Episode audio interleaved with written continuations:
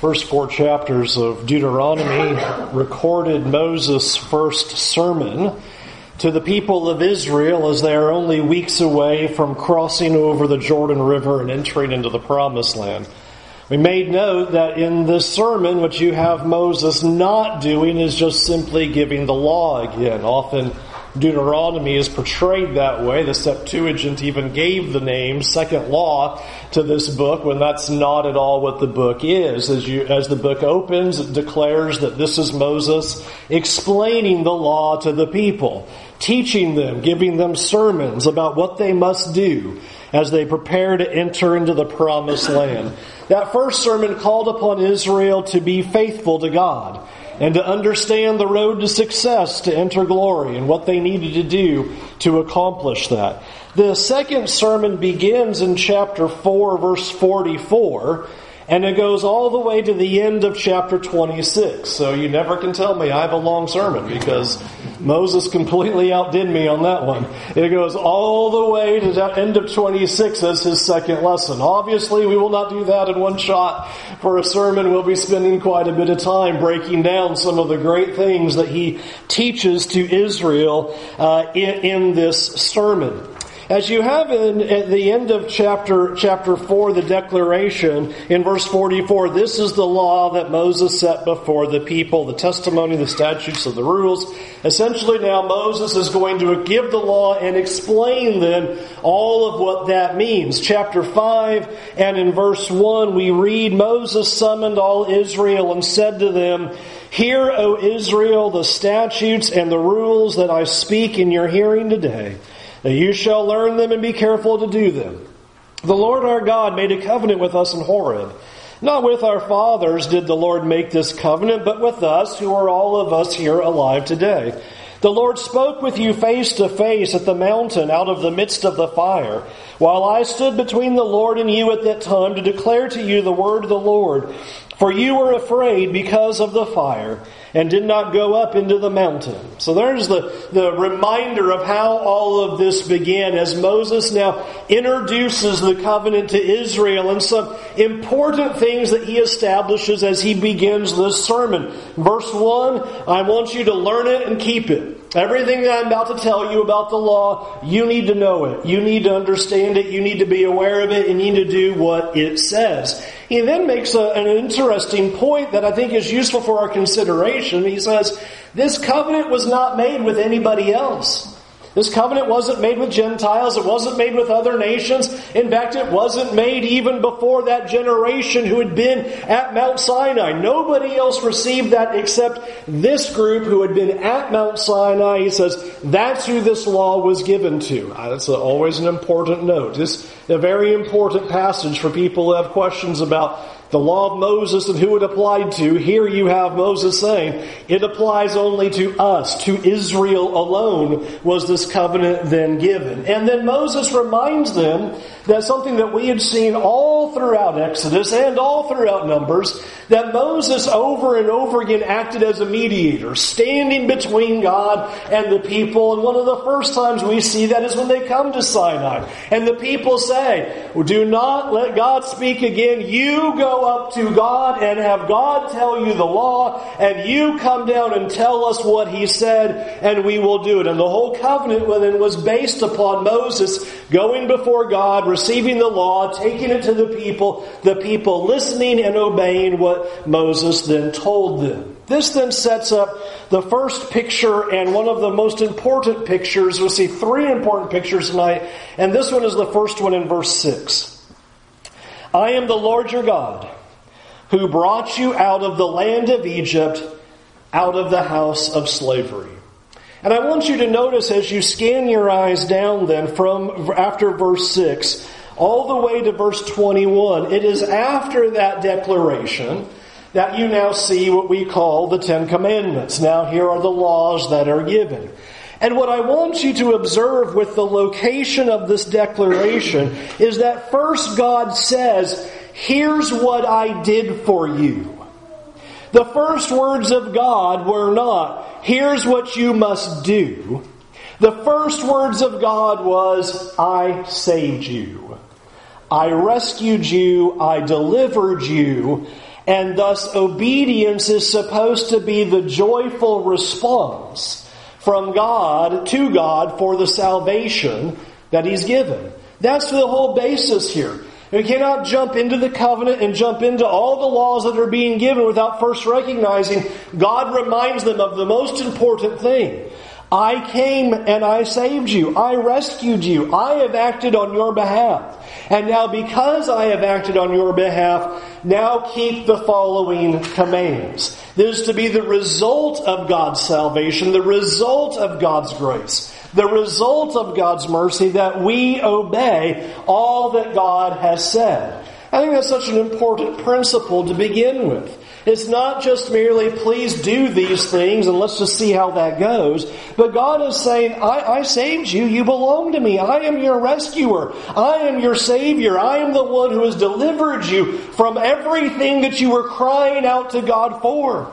If you remember in the book of Exodus, remember, how miserable their time was, the, the harshness of their days, and they're crying out. And we read in Exodus that God heard their cries and then acted on their behalf. And now here's God saying, I have acted on your behalf. Now therefore keep the covenant, keep the laws, and keep the rules that I am giving you. Thus, from verse 7 through verse 21 is a statement about the Ten Commandments. I will not go back through those because I not only taught them when we went through through Exodus, but before we went through Exodus, I did a, a sermon on every single one of the Ten Commandments. And so I'm going to assume that I shouldn't do that again because that was like three years ago, and I know we probably have all forgotten those things. But they're all online if you want to go into all the details of, of those things. Rather, I want to get the big picture of what chapter 5 is trying to do. After Moses reminds them of the covenant, notice that's not the end. If this was just second law,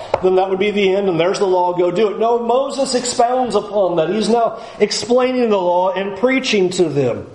And he says there in verse 23, as soon as you heard the voice out of the midst of the darkness while the mountain was burning with fire, you came near to me, all of the heads of your tribes and your elders, and you said, behold, the Lord our God has shown us his glory and greatness, and we have heard his voice out of the midst of the fire. This day we have seen God speak with man, and man is still alive. Now therefore, why should we die? For this great fire will consume us. If we hear the voice of our God any more, we shall die. For who is there of all flesh that has heard the voice of the living God speaking out of the midst of fire as we have and has still lived? It's an amazing understanding that Israel has. And they say, we are stunned, we are astonished because God has spoken. We have heard the voice of God. And notice they describe that as God showing His glory and greatness. We have heard God speak. And notice the conclusion that they drew from that. They say there in, in verse 24, this day we have seen God speak with man. And basically, can you believe we're still alive? It makes you want to try to visualize what that sounded like. We tried our best when we were in Exodus because it says the trumpets were getting louder and louder and the mountain was quaking and then God just speaks the Ten Commandments. And it was so terrifying that even we're told that Moses himself was fearful of what was going on. And the, here Moses is now reiterating that to the people and saying, when God spoke, you were terrified and you understood the glory of what God was doing, that His voice was significant. When God speaks, that is everything. In fact, so much so that the people would even say, we cannot believe that we are still alive, that we were able to hear that. The end of verse 25, if we hear the voice of the Lord our God anymore, we shall die. And then notice in verse 26, for who is there of all flesh that has heard the voice of the living God speaking of the midst of the fire as we have and still lived? What a reaction. And you might read that and think, well, they were being a little bit dramatic. But notice verse 28 and the Lord heard your words when you spoke to me. And the Lord said to me, I have heard the words of these people which they have spoken to you. They are right in all that they have spoken. That's exactly the response God wanted. The glory of God comes down on that mountain. He speaks the Ten Commandments. They are terrified to such a degree that they believe that they will not live. In fact, they are st- stunned by the grace of God that they are still alive after hearing it, even proclaiming, no one's been able to hear that before and still live, yet we still live. And God says, that's right. In fact, notice now verse 29. Oh, that they had such a heart as this always, to fear me, to keep all my commandments, that it may go well with them and with their descendants forever. Notice what God says. That's the heart I always want. That's the kind of reverence I want. That's the kind of fear I want. That's the kind of understanding I want this people to always have. Is that it is the grace of God that you still live and I spoke to you those things and that you have a sense and awareness of the glory and splendor and majesty of God. And they were just caught up in that. And their response here, God says, was right. Their response was, we need a mediator. We need an intercessor. We need somebody between us and God. And God goes, That's right. You need to understand that. You need to understand that somebody better between, be between you and me because my glory is that magnificent. That's how mighty I am. And that's how powerful even my voice is. It's so interesting that that's the thing they put their finger on. They don't say, who has been there and watching a mountain shake like that? They say, who could ever stand here and hear the voice of God like that? And God goes, that's what I want you to have, is that all. I want you to have that respect. I want you to have that fear and reverence. Because I think what Moses is trying to get across to them is that ultimately disobedience comes from not having a fear of God's voice. Ultimately, disobedience comes because we don't care about what he has to say. We no longer revere his words. We don't care what he says. It's not important to us anymore. But at this moment, they care. They want to know what God says and say, don't let God tell us like that anymore, but you tell us and we will do it. And oh, the heart that God wants his people to have. A heart that says, just let God say the word, and I'll absolutely do it. Such fear and reverence and awe and respect that the people have at this moment. And I think it is such an interesting picture of God who wishes, knowing that's not going to be the case really ever again, but wishes, oh, that they would always have that. That's the essence of the heart that God desires from his people. You'll notice then the picture as he describes that fear then leading to obedience. Here is the fear that I want you to have. Verse 32, you shall be careful therefore to do as the Lord your God has commanded you. You shall not turn aside to the right hand or to the left. You shall not walk in all the way that the Lord your God has commanded you that you may live, that it may go well with you and that you will live long in the land that you possess. Ultimately, your fear and respect will lead to obedience. You will do as I say because you fear who I am. You understand my voice and you will obey. And notice how that rolls right into chapter 6 verse 1.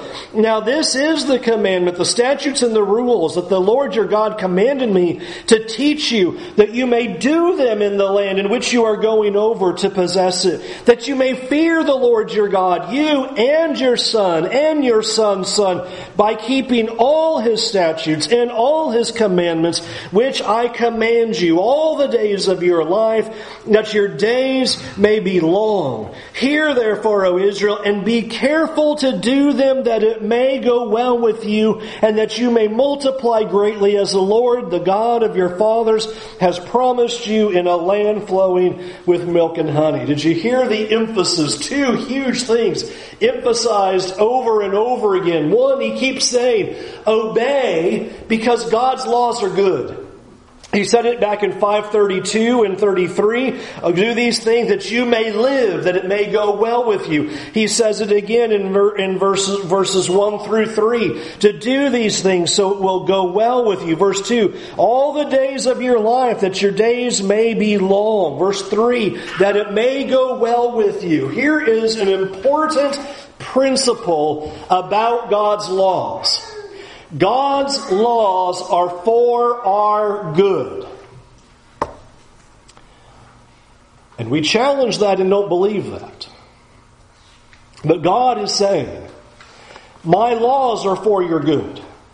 The reason I give you this covenant and I give you these commands and I call upon you to obey them is because it will go well with you if you do these things.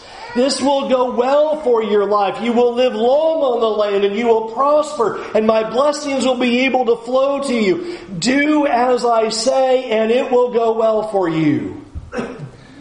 That shouldn't be that hard for us to grasp.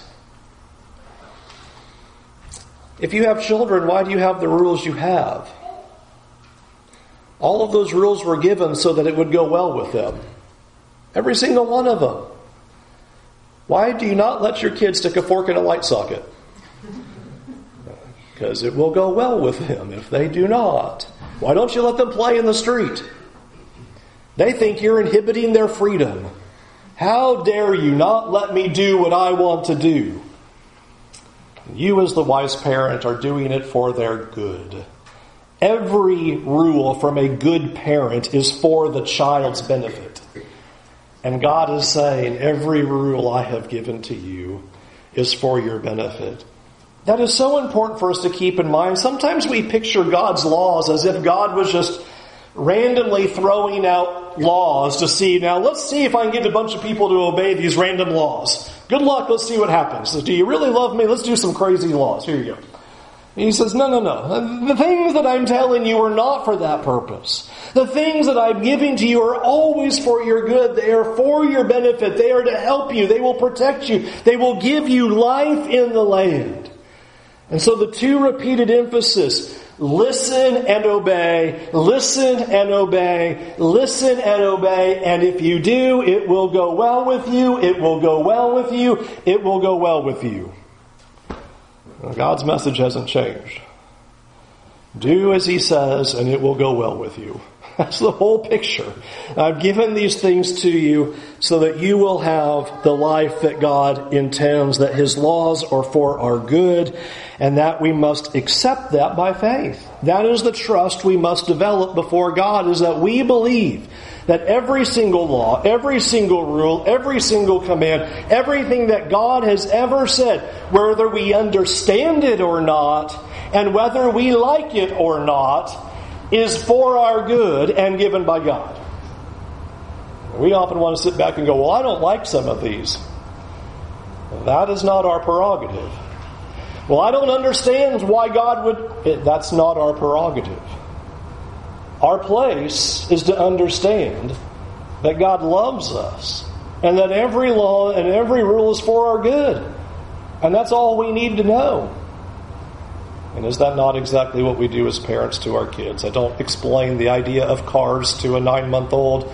I just simply say, we're not going in the street. And you better trust me. That's all God's doing. Do you believe me? Then do as I say. See, obedience here is described as for our good. This leads now to the heart of the law. Verse 4.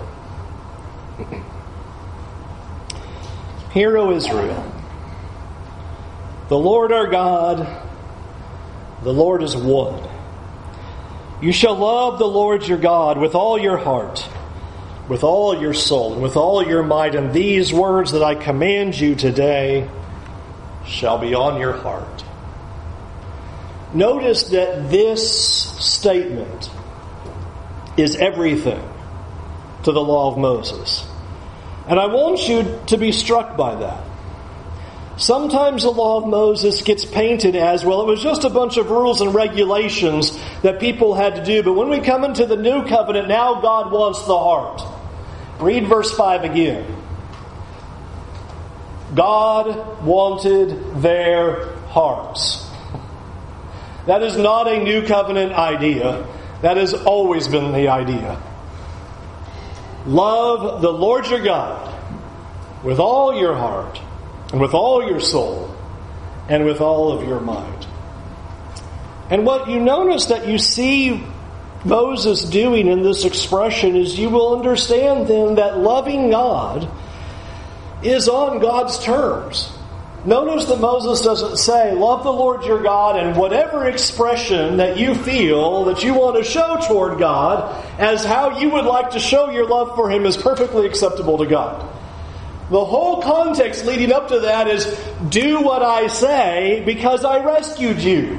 I saved you. I delivered you. I did all of this for you. Now listen to me. Obey my commands. It will go well with you. And I want you to love me because you see that. Because you see that I rescued you, and because you see that my commands are for your good, love me with all your heart, with all your soul, and with all your mind. That's the basis of what the law is all about. It was never about just simply do the rules. That's never been the equation. In fact, when you read the prophets, that's exactly what they're condemned for. They didn't stop sacrifices. They did all the externals. They kept it all going. And God didn't receive it. The book of Malachi is a great example. They're doing all of the worship, and God says, just stop the sacrifices, close the doors, and quit it, because I want heart. And if you do not love me from your heart and soul and mind, then it doesn't matter. All the rest that you would read in the book of Deuteronomy hinges on this. Which is fascinating because that's exactly what Jesus said. Not only do Matthew and Mark's accounts describe these people coming to Jesus and asking, What is the greatest commandment?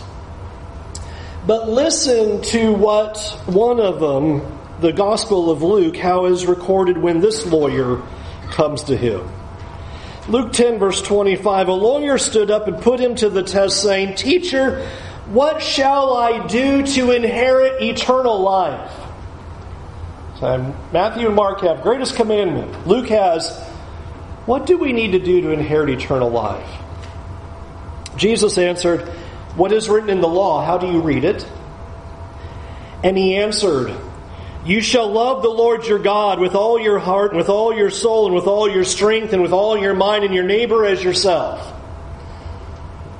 And Jesus said to him, You have answered correctly. Do this, and you will live. This is absolutely the heart of what God wants. This is exactly what God desires. This is the whole of the heart of the law, is to love the Lord your God, and Jesus confirms that. He doesn't disagree with the lawyer's assessment saying, no, no, no, that's not it. No, that's right. That's everything. In fact, in another passage, all of the law hangs on this very idea. All of the law is all built on this peg right here. Love the Lord your God with all your heart, with all your soul, and with all your might. Which means I think we should talk about that for a minute. Because I think we have the tendency to just think, well, loving the Lord your God with all your heart and soul and might is just kind of repetition for emphasis. And it's really not. I would like for you to visualize it more as three concentric circles that begins in the middle with loving the Lord with your heart. Now, to us, if we talk about loving from the heart, what we usually mean is an emotional kind of thing. That is not how ancient Near Easterners described loving from the heart. To us, we think of heart and mind as two separate ideas altogether, and that's not how they perceive those things. The heart was certainly the seat of emotions, but it also included the will. It included the mind. It included logic. And that was the idea behind it. We speak of it as emotions, but they are speaking of it being just the whole inner person. That idea of who you are as the inner being. So your thought processes, your will and your desires, your emotions, your mind, that was all t- tied together with the idea of the heart. And so this is kind of your center base. To say then, love the Lord your God with all of your soul, expands out to the circle a little bit more because the soul had a representation not only of the inner being, but also the outer. It was basically a way to speak of your whole life. It included your, your body and your flesh and all that you, you, you are. This is your very being. So inside and outside of who you are, this is it. So love your, if to put it in our terms, it'd be love the Lord your God with your inner self and with your body would be kind of the way we would put it to get a sense of it. So notice there's this moving outward. It's not just simply repetition, but an idea of it pressing further and further, beginning with love the Lord with your heart and mind, and moving out to even with your body, love the Lord with your whole being of with who you are. And then he says, love the Lord your God with all your might or with all of your strength. A little bit more challenging to put the Hebrew around this one because it would include everything else that is accessible to you. A, a, good way to use the word would be with all of your resources, if you will. And so all of your abilities. It would include all of your strength. It would include your actions. It would include all that you possess. And so it again moves the circle outward. To put the three together, the idea of loving the Lord your God with all your heart and soul and might means that you would love the Lord without any reservation or qualification. It is who you are on inside, your body outside, and all that you do and all that you possess, and with all the strength you have. From start to finish, every bit of your being is intended with that phrase. And that's what God is looking for. Is essentially an unrestrained love where nothing is held back. There is no concept of loving the Lord my God with some of myself, or with some of my being, or with only some of my possessions, or some of my effort, or some of my abilities. That's what God is erasing here, is by saying, I want everything that makes up you, along with all that you have, and every ability and might you possess.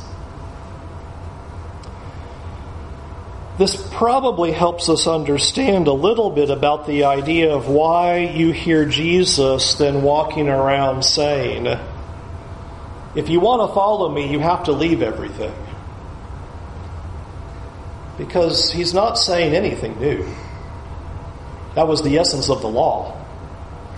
To love the Lord your God with all your heart, soul, and strength would mean that everything about you and everything you have is completely devoted to God. That's what's being called for. Before we can go into any of the covenant stipulations, before he can describe anything more about what it lays out, what you have being described that God is calling for in the old covenant, what Jesus calls for in the new covenant, is all you are and all that you have are given to him. That's what he wants. And notice the basis.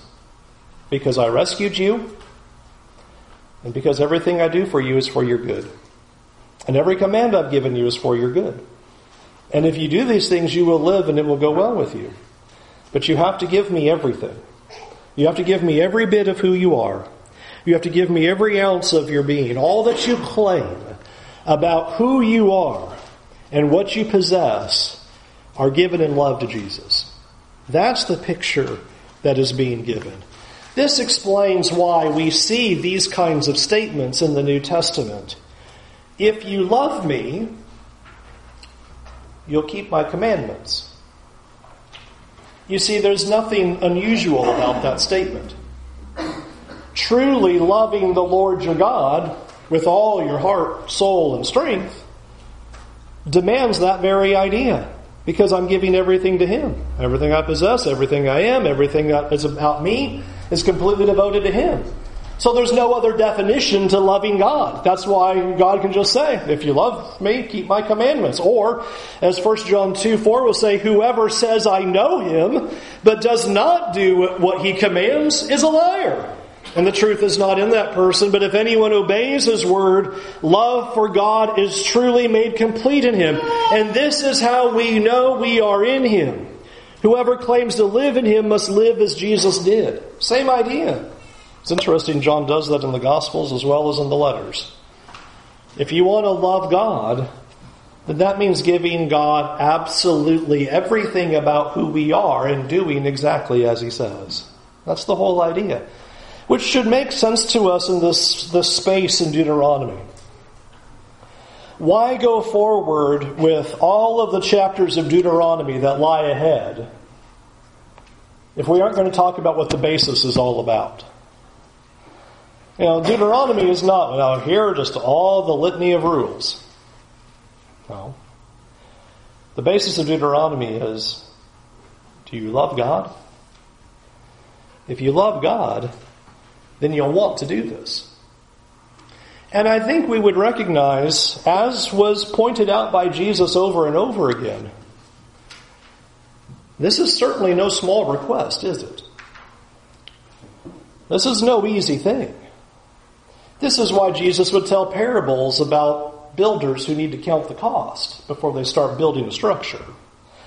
And a parable about going to war counting the cost before you go into battle. Over and over again, Jesus would lay down challenges to people. We've seen that in our study of Mark. Here is a person who believes that they've kept all the law. Okay, great. Really? Let's see. One thing you lack, sell all that you have. Was he willing to do it? No. Guess what? That was called loving the Lord your God with all your might. All your resources, all that you possess, all of your abilities are devoted to God. He refused. Therefore, he did not love God. See, that's the basis that's being laid out. We sometimes come into the New Testament, read Jesus saying these things, and go, wow, they must have really been blown away by this. Not if they understood the law properly. And that's why you have many disciples following. They're clicking into that, going, yeah, I understand that. Jesus comes up and says to, to disciples who are out there fishing, and will tell them, come follow me. And what do you see them do? Drop everything and follow. And sometimes you read that and go, wow, that's radical. Actually, it's not. They loved the Lord their God with all their heart, with all their soul, and with all their might. It is a large request. It is not a small request. But I think the idea of loving God without reservation should not be that difficult of a command when we consider God did not hold anything back in loving us. You see, the basis of love is everything. That's why God puts forward, Do you see what I did? I held nothing back. This is why you have He who did not spare His own Son. He spared nothing. He didn't hold anything back. He gave it all for us. So it is not unreasonable for our God to come to us and say, I rescued and saved you. I held absolutely nothing back. And my commands are given for your good. Will you love the Lord your God with all your heart and with all your soul and with all your might? That's the idea of the law. That's the idea of what God wanted from Israel and why Jesus then walked around and confirmed that very message. Do this and you will live. Have the heart that God wishes Israel would always possess at that moment. That the voice of God is everything. And we must do exactly as he says. Because we love him. Because he rescued us. Because his laws are for our good. We're going to sing an invitation song now, and we invite you then to come to Jesus and to see that very message is proclaimed through Jesus Christ to us. We would turn away from our sins because He has rescued. That we would choose to follow Him and serve Him with all of our heart, confess Him to be our Master and Lord because He has rescued us, because He loves us, and that we will obey Him because of what He's done for us. We love Him because He first loved us. But friends, let us not fool ourselves into thinking that we love God when we turn around and willfully choose that we are not going to do some of the things that He's told us to do. Loving the Lord our God is not attending on Sunday. That's not it. And loving the Lord our God is not compliance to some of God's laws. Loving the Lord our God with all of our heart, soul, and might, with this unreserved loyalty and, and dedication means whatever He says we will do, wherever He sends we will go because of what He's done for us. Can we help you respond to that invitation? We encourage you to do that now. Won't you come while we stand and while we sing?